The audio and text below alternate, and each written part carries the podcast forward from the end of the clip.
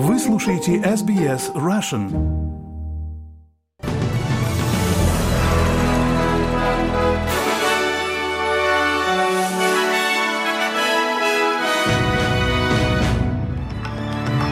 Добрый день, вы слушаете новости СБС на русском языке в студии Виктория Станкеева. Сегодня понедельник, 11 декабря и коротко о главных новостях к этому часу.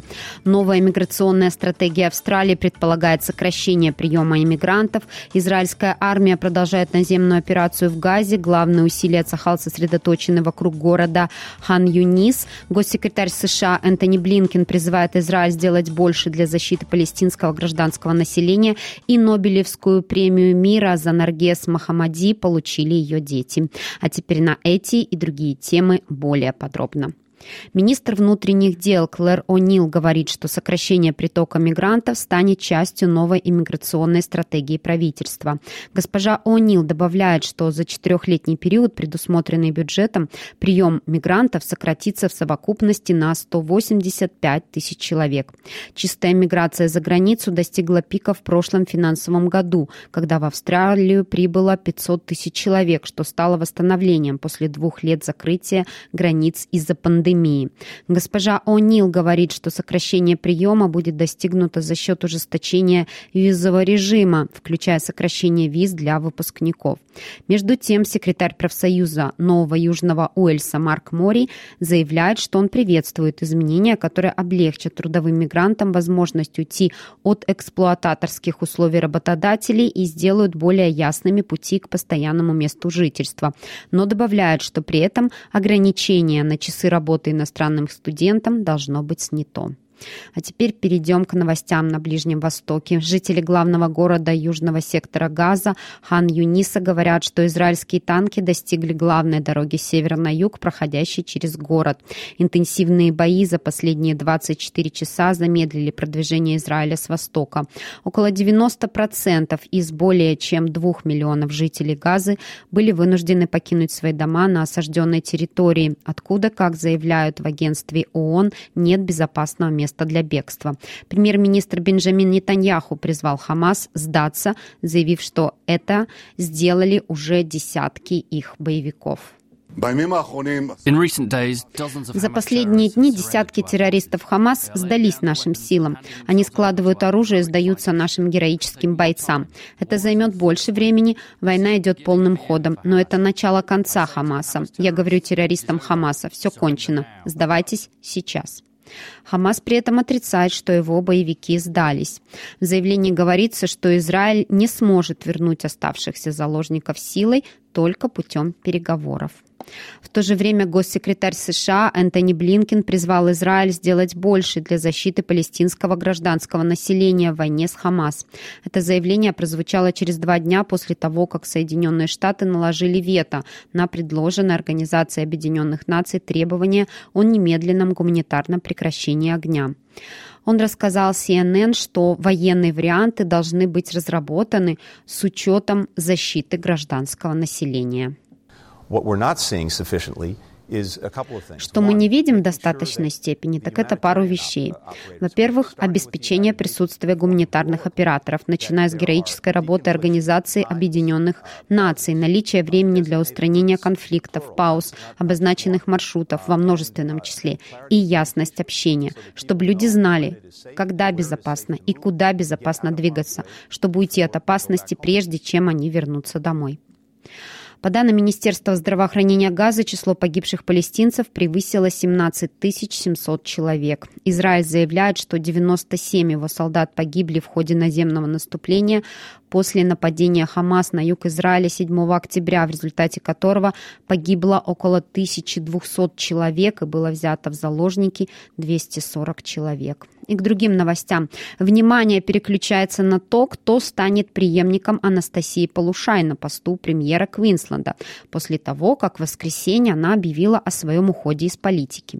Проработав 9 лет на посту премьера, госпожа Полушай официально уйдет со своего поста на следующей неделе и покинет парламент парламент в конце месяца.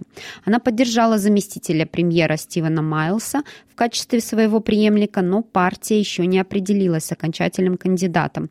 Претендентами также являются министр здравоохранения Шеннон Фентиман и казначей Кэмерон Дик. Если не будут достигнуты соглашения о замене госпожи Полушай, голосование на закрытом собрании приведет к обязательному голосованию каждого члена либористской партии, связанных с ней профсоюзов. Процесс, который может занять месяцы.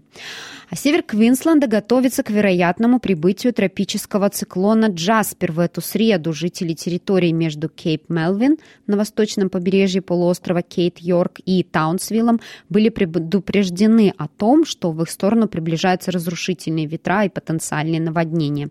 Их предупредили, что, скорее всего, обрушатся деревья и линии электропередач, а крыши домов будут снесены вместе со всем, что не будет закреплено.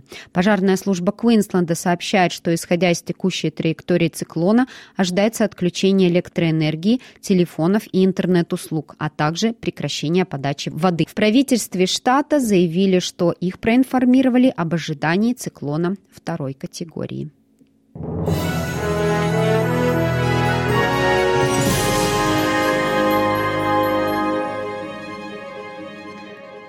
Вы слушаете новости СБС на русском языке. Участников переговоров по климату в Дубае призывают завершить сделку по сокращению использования ископаемого топлива, поскольку давление продолжает расти из-за быстро приближающегося завершения климатического саммита COP 28. Многие лоббисты ископаемого топлива, такие как лидер ОПЕК мощного нефтяного картеля, пытаются блокировать любые формулировки, относящиеся к постепенному отказу от ископаемого топлива. Представитель Германии на переговорах по климату Дженнифер Морган говорит, что задержка также связана с рядом стран, которые все еще зависят от ископаемого топлива. Совершенно очевидно, что здесь есть группа стран, которые не хотят постепенно отказываться от ископаемого топлива. Есть большая группа стран, которая сегодня, коалиция с высокими амбициями, провела пресс-конференцию с участием латиноамериканцев, европейцев, которые действительно хотят постепенного отказа от ископаемого топлива. И так, я думаю, что в публичном доступе это довольно ясно, и что все они еще далеки друг от друга. Саммит этого года закрывается завтра, 12 декабря, а столица Азербайджана Баку станет основным кандидатом на проведение саммита в следующем году. И к другим новостям. Дети заключенной иранской активистки Наргес Махамади приняли от ее имени Нобелевскую премию мира этого года на церемонии воскресения в норвежской столице. В октябре 51-летняя женщина была удостоена Нобелевской премии мира 2023 года за десятилетие активной деятельности, несмотря на многочисленные аресты иранскими властями и годы, проведенные за решеткой. В настоящее время она содержится в тюрьме в Тегеране. Она является 19-й женщиной, получившей Нобелевскую премию мира, и второй иранской женщиной после того, как правозащитница Ширин Абади получила награду в 2003 году. Председатель Нобелевского комитета Берит Рейс Андерсон отметила, что эта награда является признанием ее борьбы на протяжении всей жизни в поддержку прав человека и сильного гражданского общества. This year's Peace Prize Премия мира этого года присуждается храбрым женщинам в Иране и во всем мире, которые борются за основные права человека, за прекращение дискриминации против сегрегации женщин.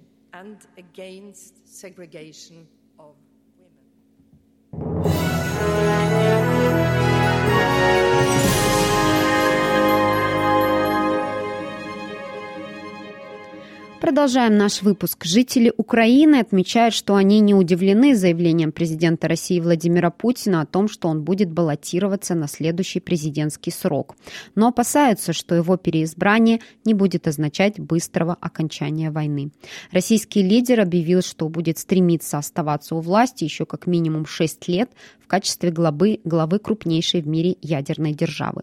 Господин Путин, которому Борис Ельцин поручил пост президента в 1990 1999 году уже занимал пост президента, занимает пост президента дольше, чем любой другой правитель России со времен Иосифа Сталина. Один житель Киева так говорит о Владимире Путине. Ну, я думаю, что он до смерти. То така... Я думаю, что он будет править до своей смерти. Он такое животное, которое любит власть. Он сохранит свое место, пока не умрет. Никто не сможет его выгнать. Вот что я думаю об этом. А Международный олимпийский комитет одобрил участие российских и белорусских спортсменов в Олимпийских играх 2024 года в Париже в качестве нейтральных игроков.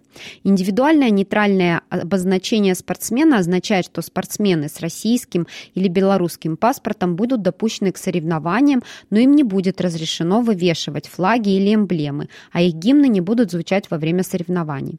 Спортсменам запретили участвовать в международных соревнованиях после вторжения вторжения России в Украину в прошлом году.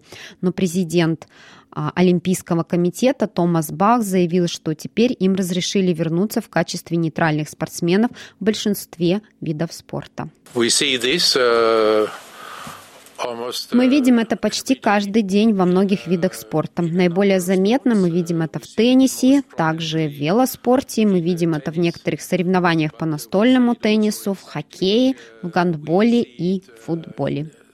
МОК также заявил, что спортсмены или обслуживающий персонал, который активно поддерживает войну в Украине, а также те, кто заключил контракт с российской и белорусской армией, не имеют права на участие в Олимпиаде. В ответ президент Олимпийского комитета России Станислав Поздняков назвал нейтральный статус дискриминацией по национальному признаку и нарушением прав человека. Украина выступила против присутствия российских спортсменов, даже нейтральных, на Парижской Олимпиаде. В заявлении МОК говорится, что из 4600 спортсменов во всем мире, прошедших квалификацию на Олимпийские игры в Париже, 8 россияне, а трое имеют белорусские паспорта, добавив, что квалификацию прошли более 60 украинцев.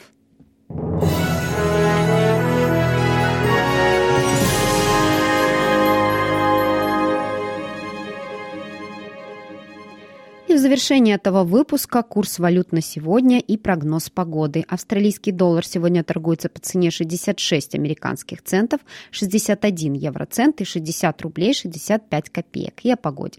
В Перте будет солнечно, плюс 33, в Адалаиде дожди, плюс 30, в Мельбурне дожди, плюс 23, в Хобурте солнечно, плюс 23, в Канберре облачно, плюс 31, в Лангонге облачно, плюс 26, в Сиднее солнечно, плюс 28, такая же погода погода и в Ньюкасселе плюс 29, в Брисбене облачно плюс 30, в Кернсе ожидаются дожди плюс 35 и в Дарвине дожди со штормом плюс 33. Это были все главные новости СБС к этому часу.